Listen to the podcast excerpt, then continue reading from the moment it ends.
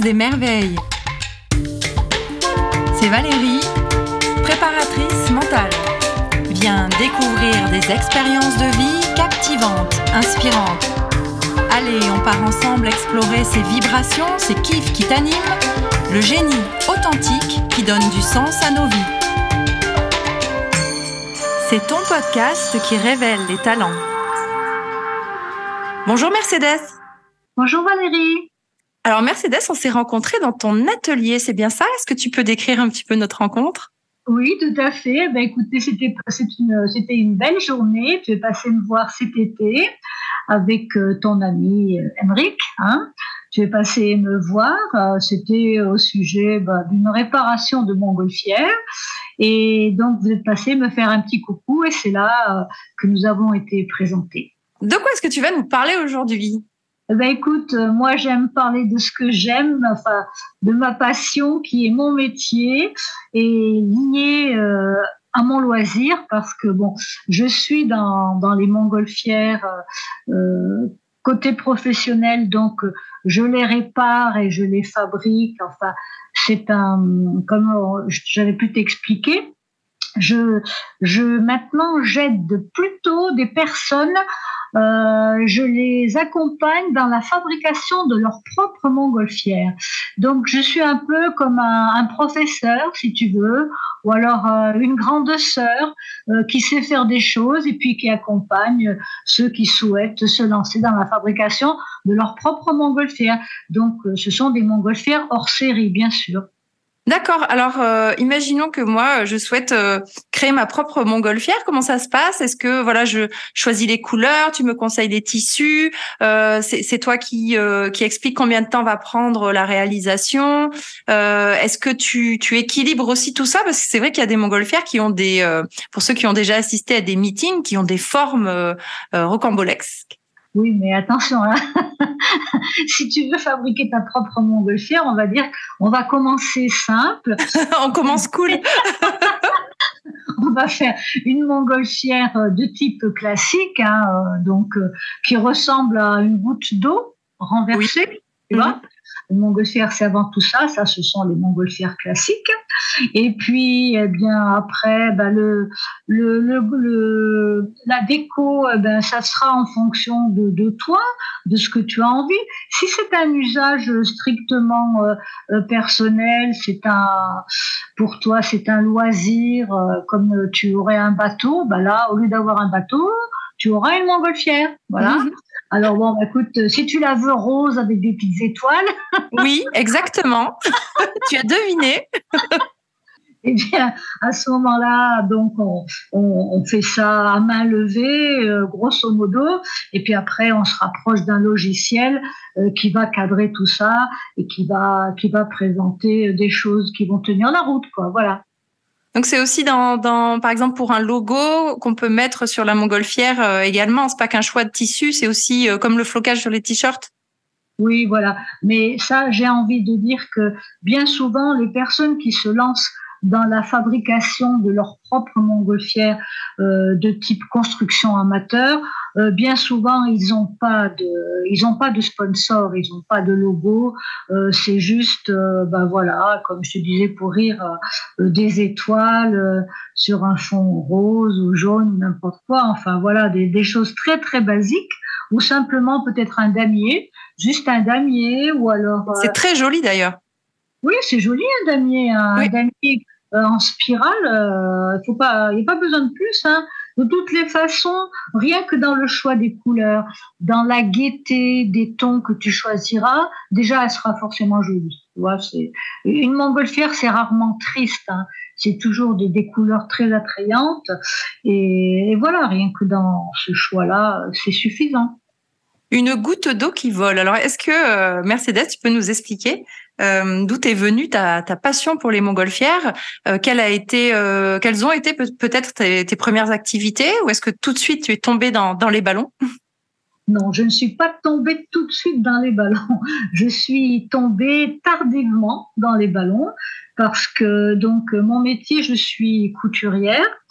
j'ai appris eh ben, les, bases, c'est-à-dire de l'habillement, Au départ, j'étais euh, euh, couturière dans l'habillement, mais très vite, en fait, je suis quelqu'un qui me lasse très vite et j'ai horreur de la routine. Alors euh, très vite, j'ai cherché autre chose que l'habillement. là, je suis allée voir le costume de théâtre. Euh, j'ai fait aussi des, des, choses très curieuses. J'ai travaillé pour euh, pour les, les, grands Émirats, euh, donc l'Arabie Saoudite, le Koweït, tout ça. pour des, on habillait des enfants, mais attention, c'était c'est pas des vêtements que l'on porte tous les jours. C'était principalement euh, des vêtements qui étaient destinés à des, à des cérémonies, tu vois, des choses mm. comme ça.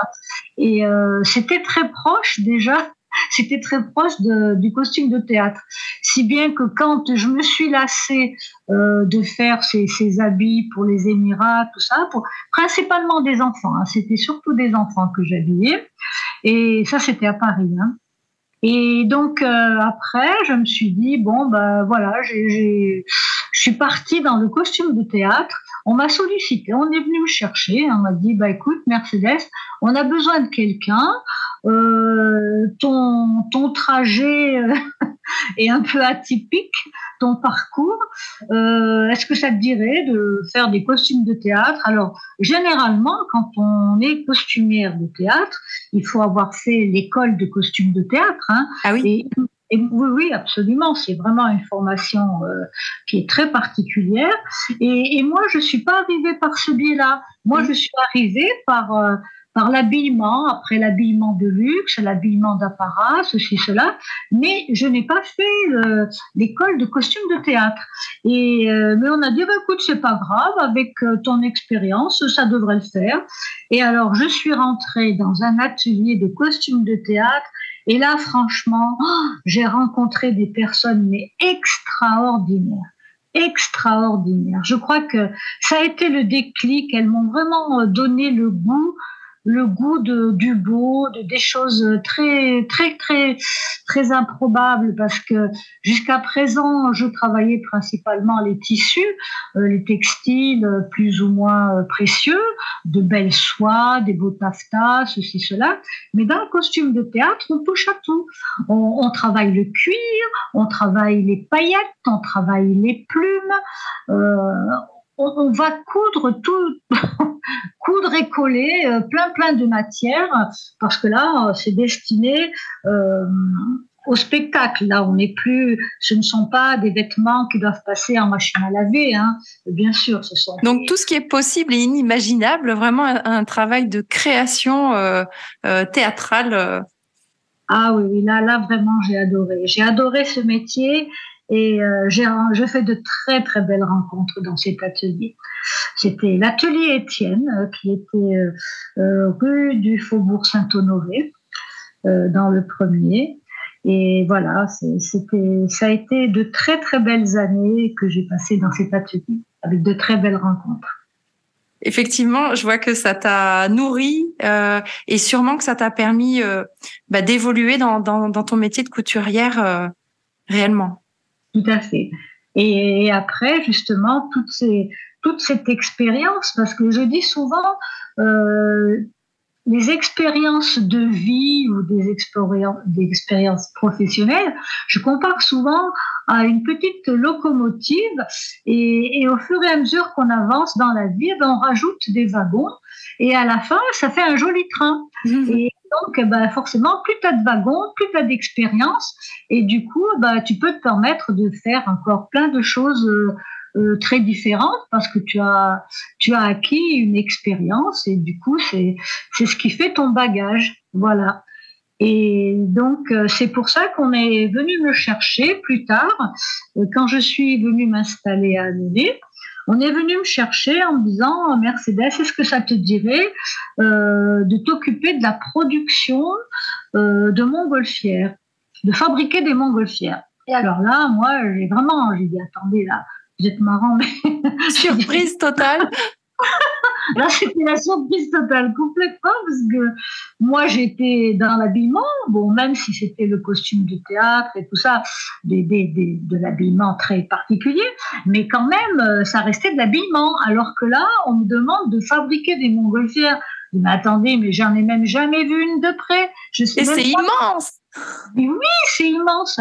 Alors, euh, mes copains m'ont dit, oh, mais de toutes les façons, écoute, Mercedes, ce sont euh, principalement de grandes lignes, toujours toutes droites. Le tout, c'est que tu te familiarises avec le volume. Ah ben j'ai oui, euh, d'accord, 30 mètres de haut, c'est pas rien quand même. Hein. Comme un habit monument. Ah oui, oui, là, c'était, c'était immense, immense, immense. Mais bon, euh, ils avaient raison. Ils avaient raison. Il fallait juste que je me. Bon, évidemment, j'ai été formée. Hein. J'ai été formée à, à, la fabrication de montgolfières. Mais c'est vrai que ça m'a paru simple finalement par rapport euh, à l'habillement et par rapport au costume de théâtre. Fabriquer des montgolfières, c'était beaucoup plus facile. Hein. Hum, peut-être que les critères, euh, plutôt que la, la beauté, étaient plutôt la, la, solidité, sécurité. Ah oui, oui. oui, hum. ah oui. Avant tout, sécurité, rigueur. Alors là, il n'y a pas de place pour la création. On ne fait qu'appliquer euh, des procédures. D'accord? Euh, On a des plans, on a des, on a des gabarits et on fait de l'assemblage de choses qui ont été euh, pensées. Tout est prévu, en fait. voilà, il faut appliquer des procédures. Point barre. Et, ce métier s'appelle couturière de montgolfière? Il n'y a pas, forcément de terme enfin, celui qui est fabricant, moi à l'époque, je travaillais dans une entreprise de, chez un fabricant de montgolfières. Donc, mhm. j'étais couturière spécialisée dans, dans la fabrication de montgolfières. Il n'y a pas mhm. vraiment de terme. Hein. On reste des couturières. Hein. Bien sûr. C'est l'art, euh, l'artisanat de, de base. Voilà, tout à fait. Est-ce que ça ça t'a plu euh, Qu'est-ce qui fait que que tu tu t'es peut-être dit allez, euh, je vais monter dans une montgolfière quand même euh, pour pour voir le l'issue, enfin le résultat de, de, mon travail? Et effectivement, si je rate une couture, peut-être mieux se rendre compte de l'impact que ça peut avoir. Non, non, non, on peut pas rater de couture. Non, non, non. Hmm. Très franchement, comme je te disais, bon déjà, non, non. Hein tout est hyper, hyper euh, surveillé, contrôlé. Euh, hmm. là, il n'y a, pas de place pour le hasard. Pas de euh, place pour l'erreur. Tout est vraiment vérifié, contrôlé. Ah, hmm. Il y a beaucoup d'étapes. au bout de chaque étape, tout est contrôlé, tout est vérifié. non, non. rigueur, rigueur, précision. Ah oui, oui, rigueur, rigueur, sécurité, attention. Hein. Et là, ce qui m'a séduit, pour répondre à ta question, c'est qu'habituellement, la couture, euh, ça mène principalement à de l'habillement, ou alors, euh, euh, donc, ça, ça peut être aussi de l'ameublement, ça peut être des rideaux, des choses comme ça. Mais là, tu, tu pars d'un rouleau de tissu et il en sort un aérostat, un véhicule. Tu vas pouvoir t'envoler. C'est ça qui était extraordinaire, c'est que d'habitude le textile, eh ben, voilà, c'est euh, c'est de l'habillement principalement ou, de la décoration, tandis que là c'est un véhicule. Et, mm. c'est là où j'étais vraiment euh, passionnée, très très vite. Franchement, euh, dès que j'ai commencé, là j'ai été tout de suite, ça m'a pris au trip et, et très franchement, c'est vraiment un produit c'est pas péjoratif un produit. C'est le résultat de ce travail. Euh, c'est vraiment très très chouette parce que parce que voilà, c'est tu peux t'envoler avec. Tu peux t'envoler. Et ça permet ce travail permet euh, l'émerveillement euh, dans les airs. Ah oui, oui, oui. Et puis tu sais, la première fois quand on gonfle une montgolfière, oh là là, qu'est-ce que c'est magique. Même si tu sais qu'il peut pas y avoir d'erreur, même si tu sais, parce que ça a été super contrôlé et tout ça, mais tu as quand même le trac, hein, tu sais, la première fois que tu gonfles une montgolfière, que tu la sors du sac, tu actionnes le, tu actionnes le ventilateur, et eh ben c'est un petit peu, un peu aussi comme une naissance si tu veux. Euh, tu attends, tu dis, oh, pourvu que le bébé soit normal. Et eh ben là c'est pareil. Là c'est pareil. À la différence qu'au lieu que ça soit bien sûr un, un, accouchement, alors là ça ressemble plutôt à un papillon tout fripé. Tu sais un papillon qui sort de sa chrysaline, tu vois? Euh, il sort une, une, première aile toute fripée, puis la deuxième aile toute fripée, et puis tout d'un coup il se met au soleil, il met ses ailes au soleil, et comme si le soleil venait à repasser ses ailes, ça devient un majestueux papillon. Et eh ben la montgolfière, c'est pareil. Une fois que tu l'as gonflé, que tu as envoyé de l'air, d'abord de l'air froid, puis de l'air chaud qui va la mettre debout, et eh ben tout d'un coup, ça me fait le même effet que ce papillon, tu vois. C'est vraiment très très chouette. C'est très émouvant, hein. Une première, euh, un premier gonflage de montgolfière, c'est une naissance. Hein. C'est très très émouvant, très émouvant. Et, et là, le, le temps, euh, le temps long prend euh, toute son importance parce que c'est un moment tellement merveilleux qu'effectivement on observe chaque seconde euh, ce, cette montgolfière, donc comme tu viens de le dire, majestueuse, euh, qui se dresse. Voilà. Ah mais c'est c'est très très beau, hein. c'est très émouvant. Hein. Et puis eh ben, là c'est pareil, tu vois, ben, le temps parce que c'est quand même long. Hein, euh, si, je dois la fabriquer toute seule, la montgolfière, et que, et que ça soit un petit volume, parce que c'est pareil, il y, a, il y, a, des petits volumes, des moyens, des gros, voilà. Mais on va dire que si je la fabriquais toute seule, bon, ça va durer, euh, voilà, peut-être deux à trois mois. Mhm. Et, et, puis c'est long, c'est rigoureux, des fois c'est pénible parce que vers la fin, ben, ça devient de plus en plus lourd tout ça. Et puis euh, il y a des jours où on est quand même, euh, voilà, c'est épuisant. Mais à la fin, c'est comme une naissance, c'est-à-dire que quand tu vois ce joli bébé, quand tu vois cette montgolfière, eh ben tu oublies la grossesse tu oublies tout le temps que tu as passé à fabriquer ce ballon. Et comme je te dis, comme un bébé, ben, on oublie tout et, et tu vois, tu es juste émerveillé par, par ce que tu viens de faire. Voilà.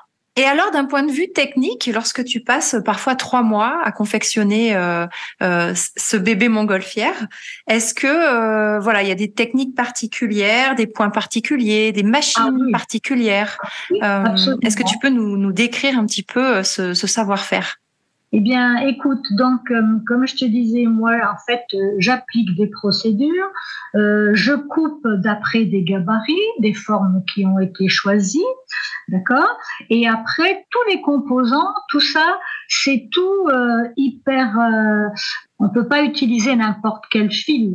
Euh, on peut pas utiliser alors il y a des fils, il y a des poulies, il y a des sangles, il y a des, des drisses et, et tous ces tous ces composants sont vraiment répertoriés. Ils ont, il y a une traçabilité. Ils ont un, ils ont un, comment, un certificat de, un certificat qualité, tu vois, euh, parce qu'il faut une traçabilité. On peut pas, même si toi demain tu veux faire ta de chair, on peut pas prendre n'importe quel tissu quand même. Hein. Il faut que ça soit un tissu aéro, aéronautique jamais de place pour le hasard. Tout est bien calculé, tout est bien prévu. Et puis après, c'est vrai qu'il faut un matériel particulier, il faut des machines double aiguille. Mhm. Tu étais venu à l'atelier, tu as vu une machine. Alors ce sont des machines qui ont deux aiguilles, si bien que toutes les coutures, euh, parce qu'on fait des, des coutures euh, je sais pas, sur les, il suffit de regarder un jean, euh, les coutures de côté des jeans qui ont deux, deux coutures parallèles, eh ben c'est exactement comme ça que sont faits les montgolfières, parce qu'il est reconnu que c'est la couture la plus solide, tu vois. Mm. C'est une double couture rabattue, et euh, donc tout, quels que soient les, fabricants, il y en a plein dans le monde, hein, des fabricants. Il y en a en France, enfin en France, il n'y en a plus qu'un. Et entre parenthèses, c'est moi qui les formé. Ah. euh, en Angleterre, il y en a en Angleterre, il y en a en Tchéquie, en Espagne, aux États-Unis. Euh, il y en a un peu partout maintenant, hein, des, des, fabricants de montgolfières, mais ils, ils, appliquent toute cette même méthode, des coutures, euh, double couture rabattue. Et euh, il y a des tests avant le, le gonflage, c'est-à-dire euh, tirer sur les les, les non, cordes euh... non, non, non. Il y, a, y a un test de premier, le, premier gonflage en fait, on la, on la ventile, on la met debout oui. pour voir si tout va bien, mais normalement, tout va bien. Tout a déjà été pensé, hein, tout a ah déjà été pensé, calculé, appliqué. Euh. Oui, ah oui, oui, oui. Ah oui, là, franchement, euh, euh, il peut arriver un petit oubli, par exemple, en haut, tu vois, en haut de la montgolfière, il y a le couvercle de la montgolfière, c'est comme un grand parapluie, tu vois Oui. Et, donc, par, je dis un exemple, par exemple. Oui, la soupape. Voilà, la soupape. Je commence à, avoir le langage technique. Ben oui, parce que je crois, il y a, une, petite, euh, une petite souris qui m'a dit que tu étais en train de passer ton brevet de pilote. Je suis euh, élève, oui. Je suis élève. C'est génial, oui. génial. Tu vas voir, c'est, oh, tu peux pas t'imaginer comme ça peut changer une vie. Ça peut changer ta philosophie, ça peut changer ta, ta façon de voir la vie. Tu verras. Façon, on, se on va se revoir. Hein. Bien sûr. Hein, et tu verras ce que je te dis comme ça peut changer. En tout cas, je découvre déjà qu'elles sont faites avec amour lorsque tu ah. coup, euh, euh, fabriques ces montgolfières. Et alors toi, justement, Mercedes, qu'est-ce que ça a apporté à ta vie? Déjà avant, j'étais, j'avais tendance à être pressée. Euh, tu sais, à vouloir tout tout de suite, tu avais envie d'un truc, bon ben voilà, euh, je mettais les moyens pour l'obtenir, machin. J'étais toujours pressée, impatiente d'obtenir ce qui me faisait envie, tu vois, ou alors d'aller quelque part, ceci, cela. Eh ben, la montgolfière, déjà, elle t'apprend la patience. C'est avant tout l'école de la patience. Parce que voilà, une montgolfière, contrairement à, n'importe quel autre véhicule qui te permet de voyager dans les airs, la montgolfière, déjà, euh, bon, maintenant, il y a, des, sites météo, bien sûr, où tu peux prévoir la météo, tu, vas, tu, sais, tu peux programmer un vol, mais entre les prévisions météo et puis la réalité, des fois, il peut y avoir euh, des, petites différences. Hein. Et, euh, ben, même des grandes différences, je crois. le vent qui change de sens, euh, pourquoi pas? Euh, Oui, ou alors plus fort que prévu, ou alors des précipitations qui n'étaient pas du tout prévues. Euh, voilà, les prévisions météo, c'est pas encore, franchement, une science exacte où on mm. maîtrise tout.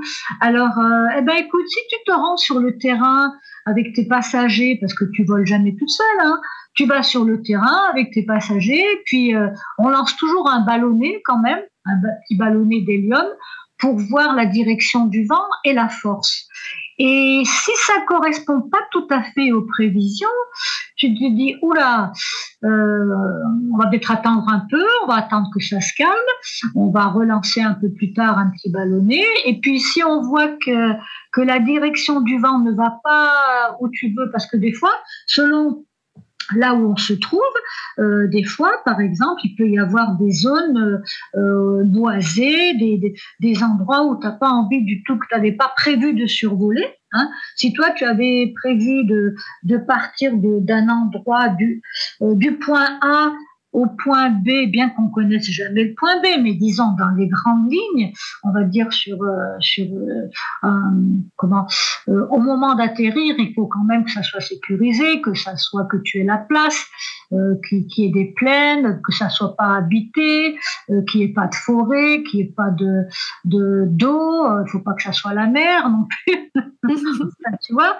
Et, et ben et puis si le jour où tu où tu te prépares à voler, si les conditions météo ne sont pas favorables, eh ben écoute, tant pis, hein, tu dois annuler ton vol, tu dois annoncer à tes passagers que c'est la sécurité avant tout, leur sécurité avant tout, étant donné que toi, pilote, tu es responsable de tes passagers, eh ben, tu dois leur dire, eh ben, écoutez, euh, tant pis si ça vous fait de la peine, on peut pas leur présenter comme ça, mais pour dire, écoutez, vraiment, euh, j'ai autant envie que vous de, voler, mais la sécurité avant tout, les conditions météo ne le permettent pas, alors je suis dans le regret de vous dire que le vol est annulé.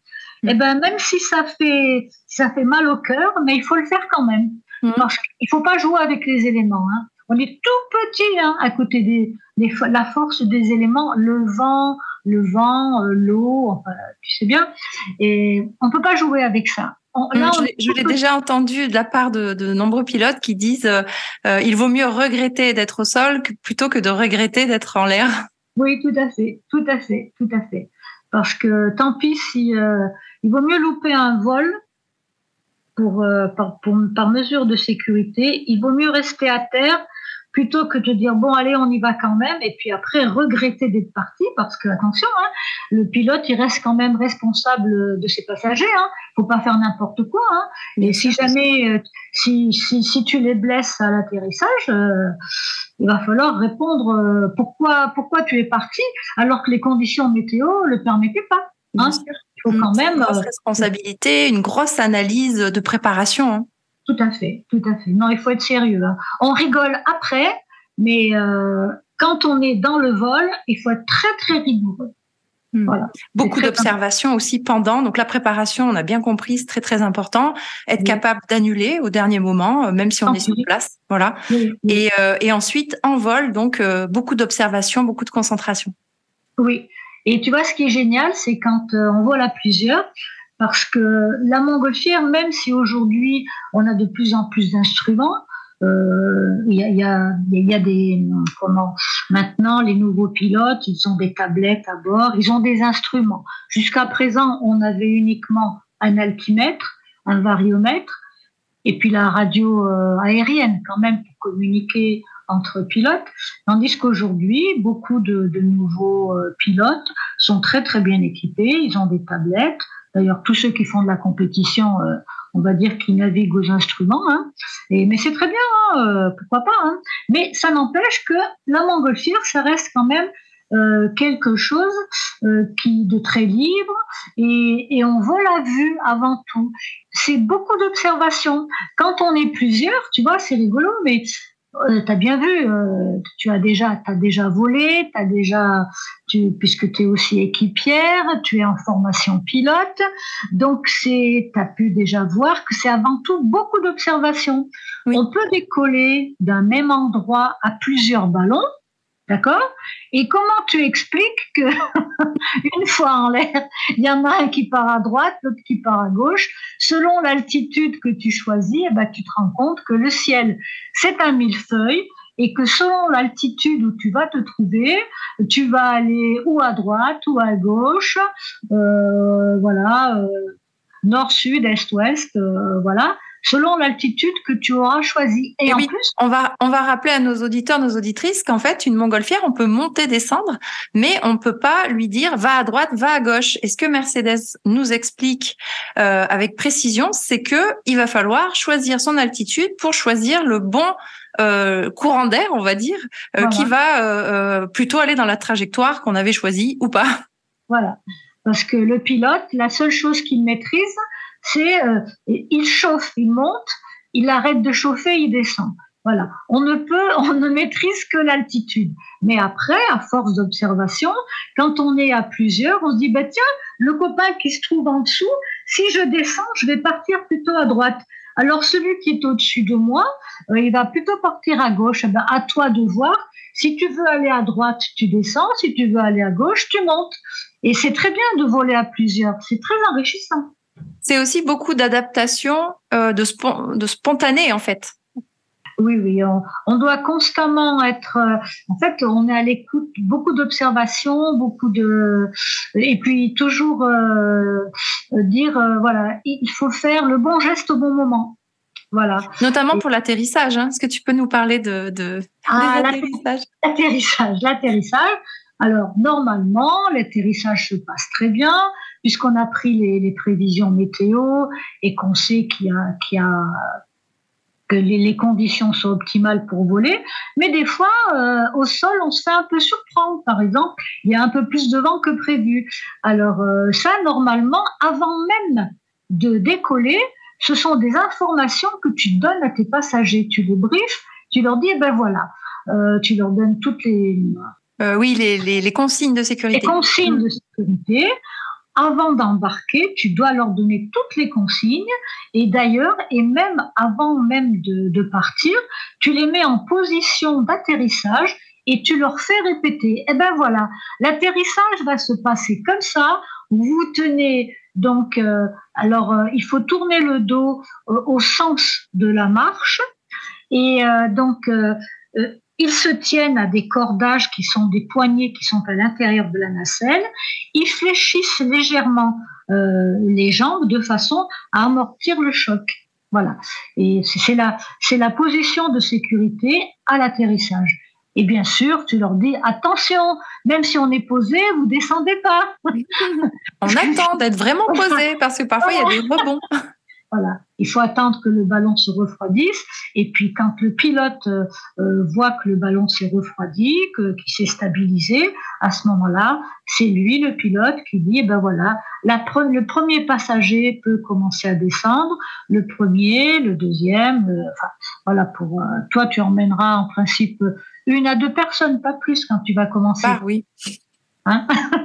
Ce sera déjà bien oui, mais c'est très bien. Hein. Moi, j'adore hein, les, les, petits ballons parce que c'est très convivial. Tu vois, souvent, tu emmènes un couple, par exemple, c'est super. Moi, j'ai eu des, des, des, jeunes gens qui ont fait une demande en mariage dans la montgolfière. Waouh, magie. Alors, bah ouais, alors j'étais dans la confidence, bien sûr.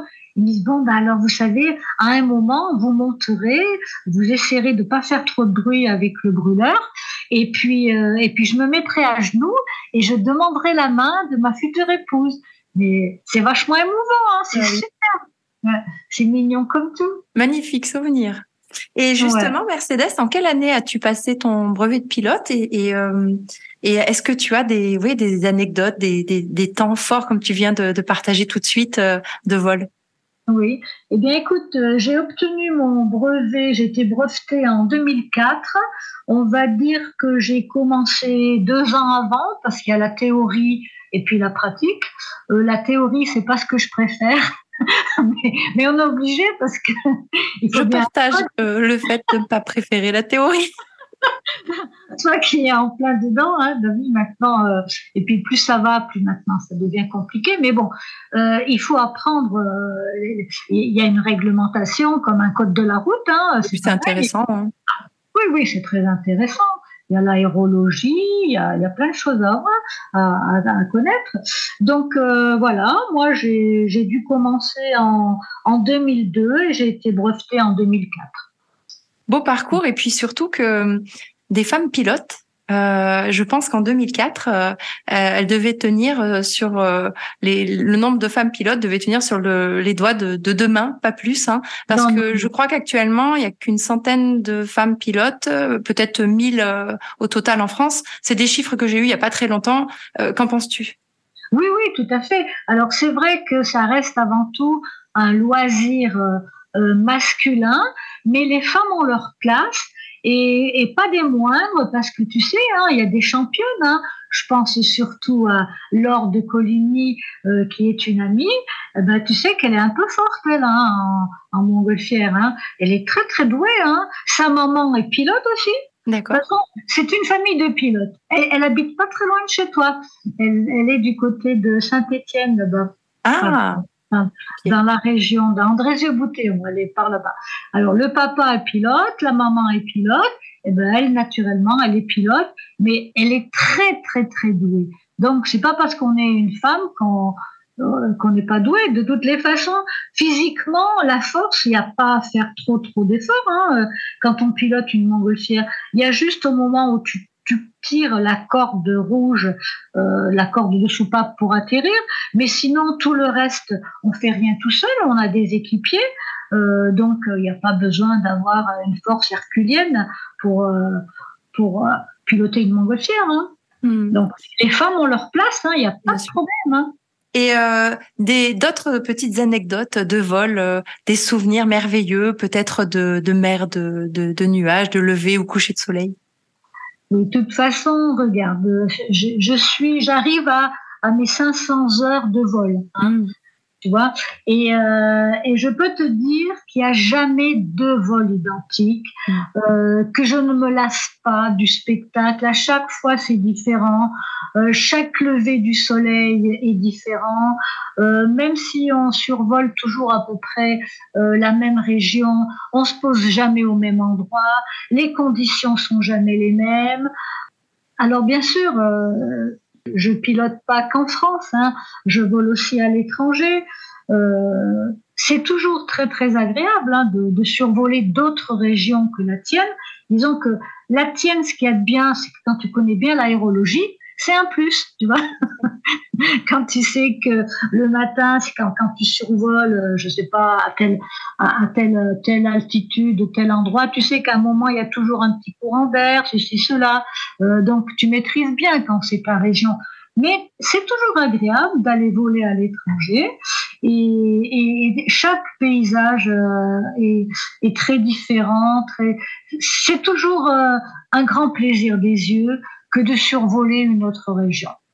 Voilà. Alors bien sûr, des, de, j'ai des vols qui ressemblent pas aux autres, qui qui sont euh, qui sont hyper euh, comment très agréables. Et puis tu sais, à la fin de chaque vol, tu te, tu te repasses quand même les images et puis euh, tu te dis ah ben tiens sur ce coup-là j'ai super bien euh, réagi parce que au moment d'atterrir des fois tu sais tu vises un terrain et puis il y a un petit vent au sol que tu n'avais pas prévu et hop il t'emmène à côté et, bon, et tu loupes ton terrain et tu dis bon bah écoute bah tant pis c'est pas grave c'est pas grave ben, je me prépare à atterrir ailleurs.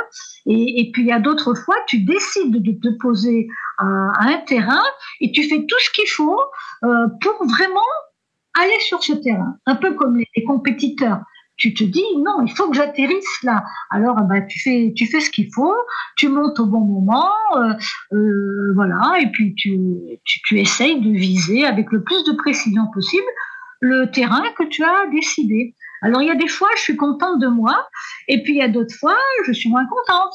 Bon, je suis pas obligée de le dire aux autres, parce que les passagers, ils s'en rendent même pas compte. Bien sûr. Pour eux, ils ont volé, euh, ils ont fait un joli vol, et puis c'est tout.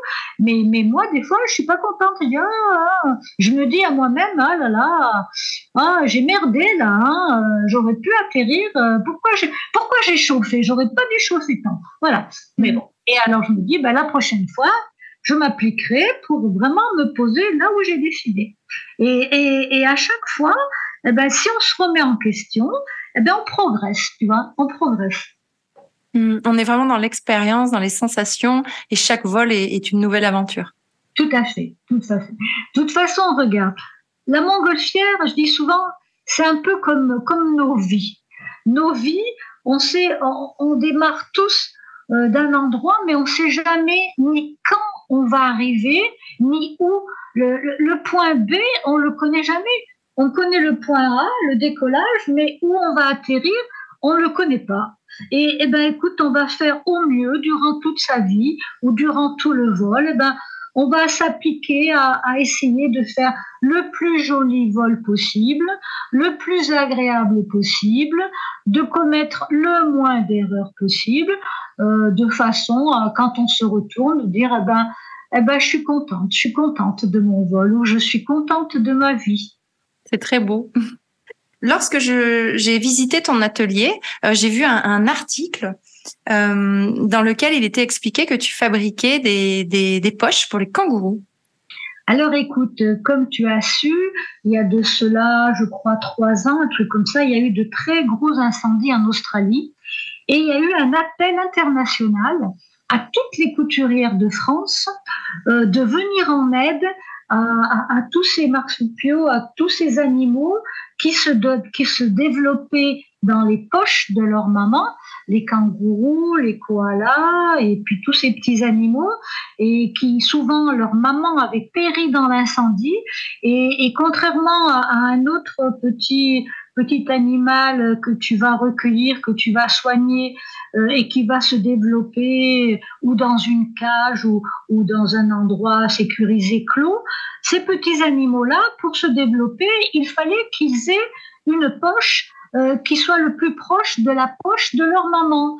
Mmh. Alors, euh, moi, ni une ni deux, euh, comme je fais partie d'une association de montgolfières qui s'appelle Annonay Berceau de l'aérostation, nous sommes bah, tous déjà des bénévoles et, et donc j'ai plein d'amis, hommes, femmes, autour de moi.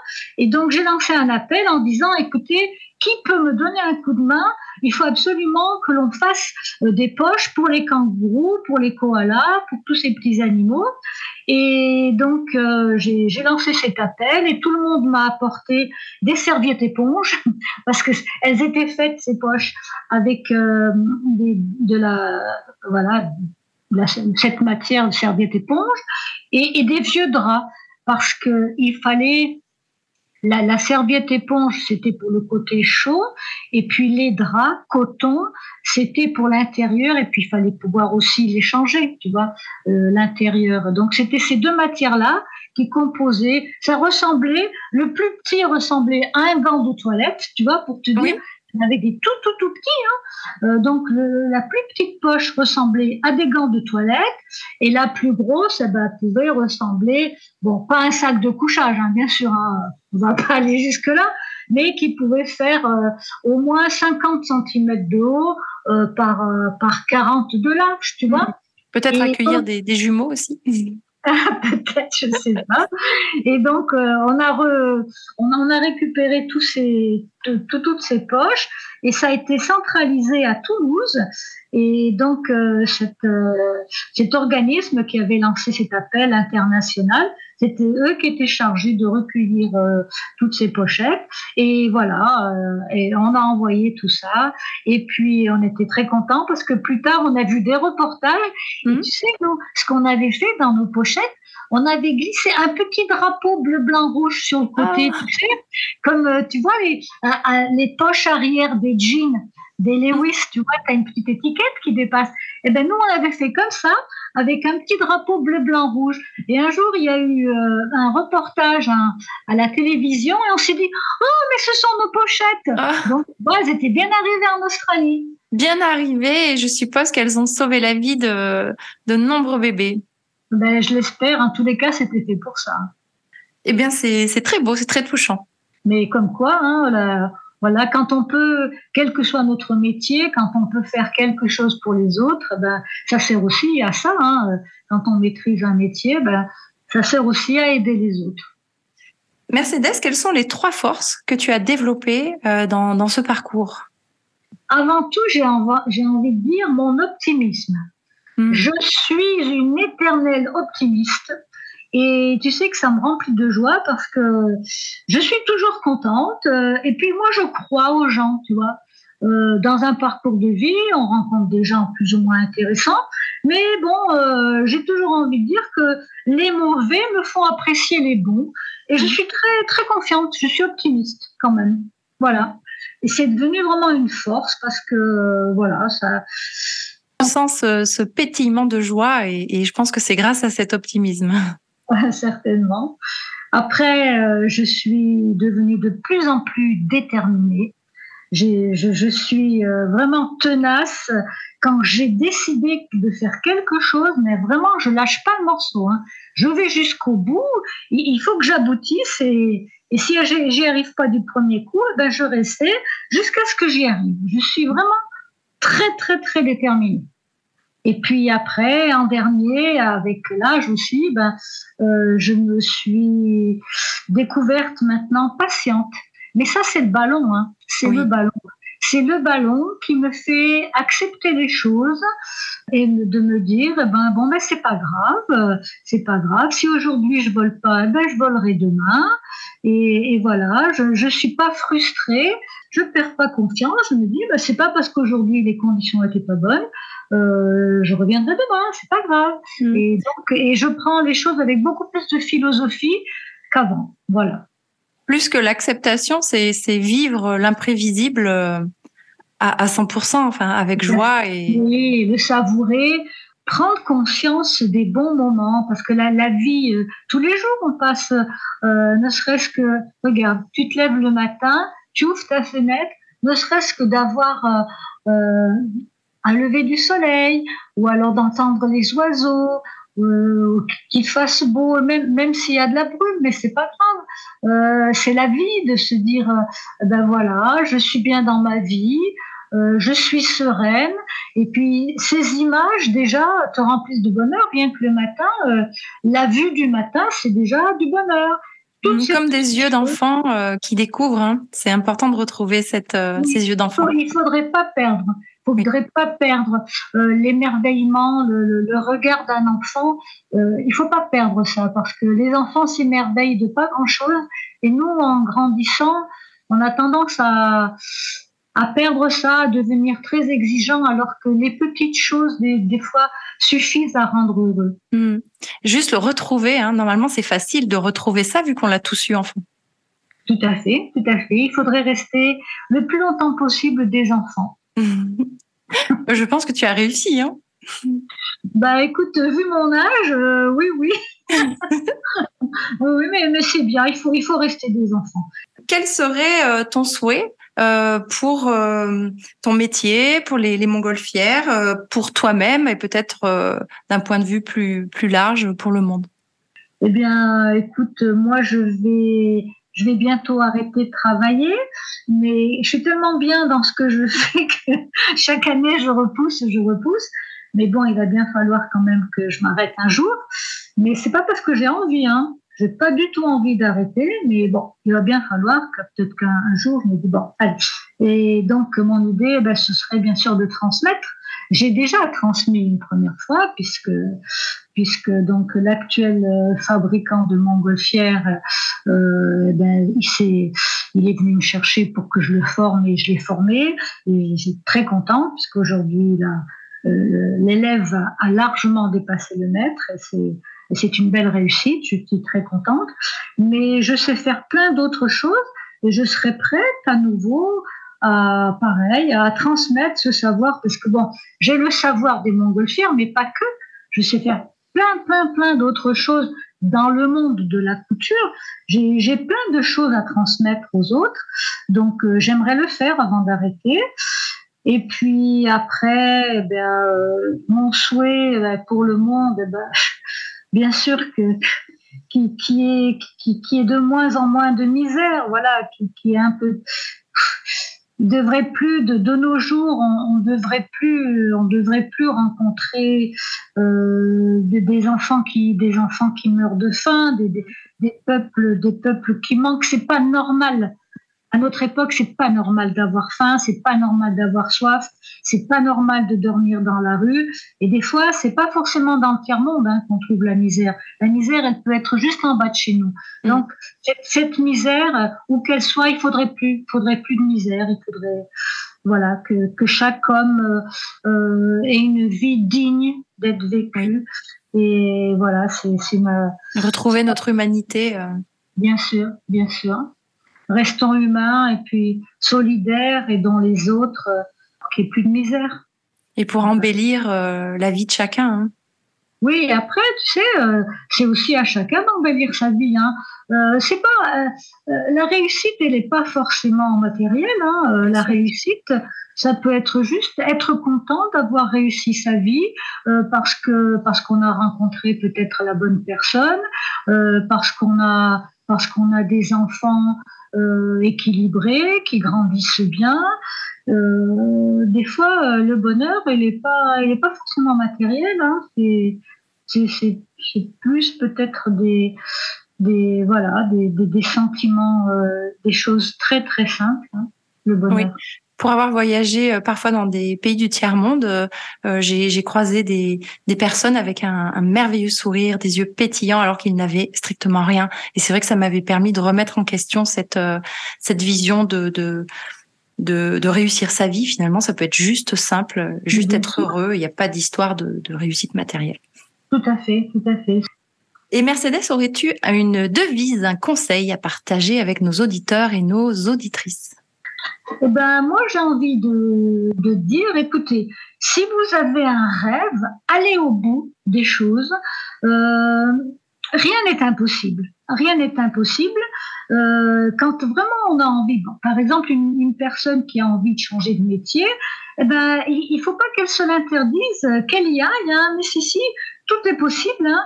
Euh, quand on aime quelque chose, ben, on se renseigne, on va voir les bonnes personnes et puis aller au bout parce que très franchement, on est beaucoup plus épanoui quand on est dans la vie qu'on a choisie, dans le métier qui nous convient. C'est très important pour, euh, pour notre équilibre. Alors, euh, j'ai envie de dire, mais si, si, allez-y. Allez au bout de vos rêves, faites-le. D'ailleurs, euh, j'aime bien cette citation, vouloir, c'est pouvoir. Et c'est vrai que quand on est dans, dans un, un, chemin qui, qui nous met en joie, eh bien, on se sent bien euh, physiquement, mentalement, et, tout semble fluide, comme euh, lorsqu'on a un bon vent euh, agréable en, montgolfière. Eh ben bien sûr, parce que tout simplement, on a trouvé son équilibre. Voilà, parce qu'on est dans, dans ce qu'on a, dans ce qu'on a choisi. Voilà. Hmm. Alors, j'ai retrouvé l'auteur de Vouloir ses pouvoirs, c'est Raymond Hull. Ça s'écrit H-U-2-L eh ben, c'est un très joli livre et, une belle devise comme quoi, quand on veut, on peut. Mais il faut s'en donner les moyens. Ça tombera pas tout cuit. Hein voilà. Ah oui, il faut se mettre en action. Hein. Ah ben bien sûr, bien sûr. Aide-toi et le ciel t'aidera. en tout cas, merci pour ces partages. Euh, je pense que tu seras une, une merveilleuse euh, maître, enseignante, euh, couturière et, aussi de transmettre cette belle philosophie de, de vie.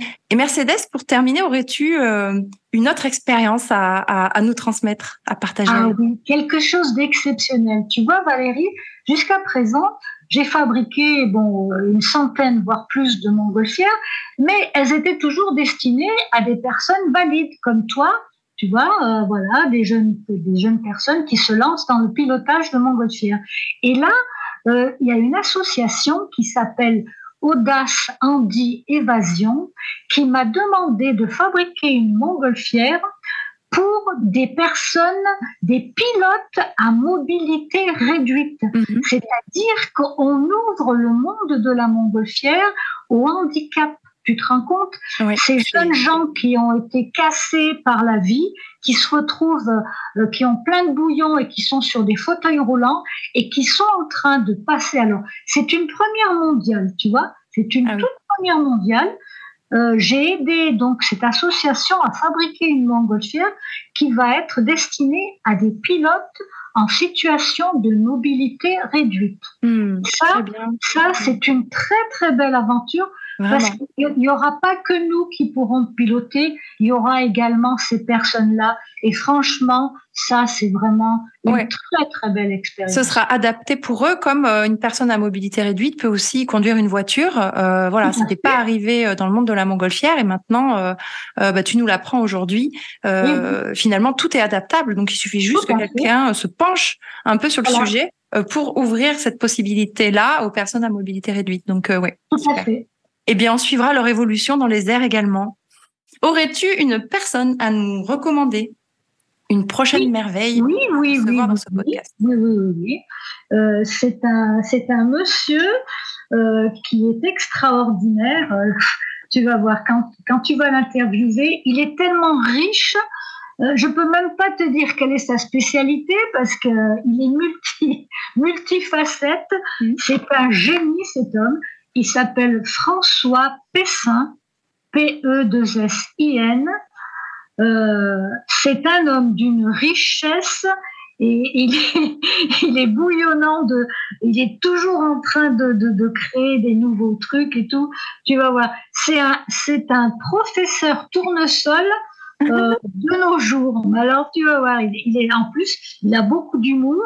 C'est un, c'est un homme qui, qui a vraiment plein, plein, plein de qualités. Euh, je te laisse le découvrir, mais tu vas voir, tu vas pas t'ennuyer. Hein. Eh bien, ce sera avec grand plaisir, euh, une continuité aussi avec euh, avec tout ce que tu nous as transmis. Eh bien, merci beaucoup, Mercedes, et puis on, se croisera peut-être bientôt dans les airs. Ok, avec grand plaisir, Valérie. À très bientôt. Au à bientôt. C'était Mercedes Taravillo, 68 ans, artisan de couture volumineuse. Elle accompagne des passionnés à réaliser leurs rêves dans la fabrication de leur montgolfière. Mercedes vous invite à vous dépasser et à aller au bout de vos rêves.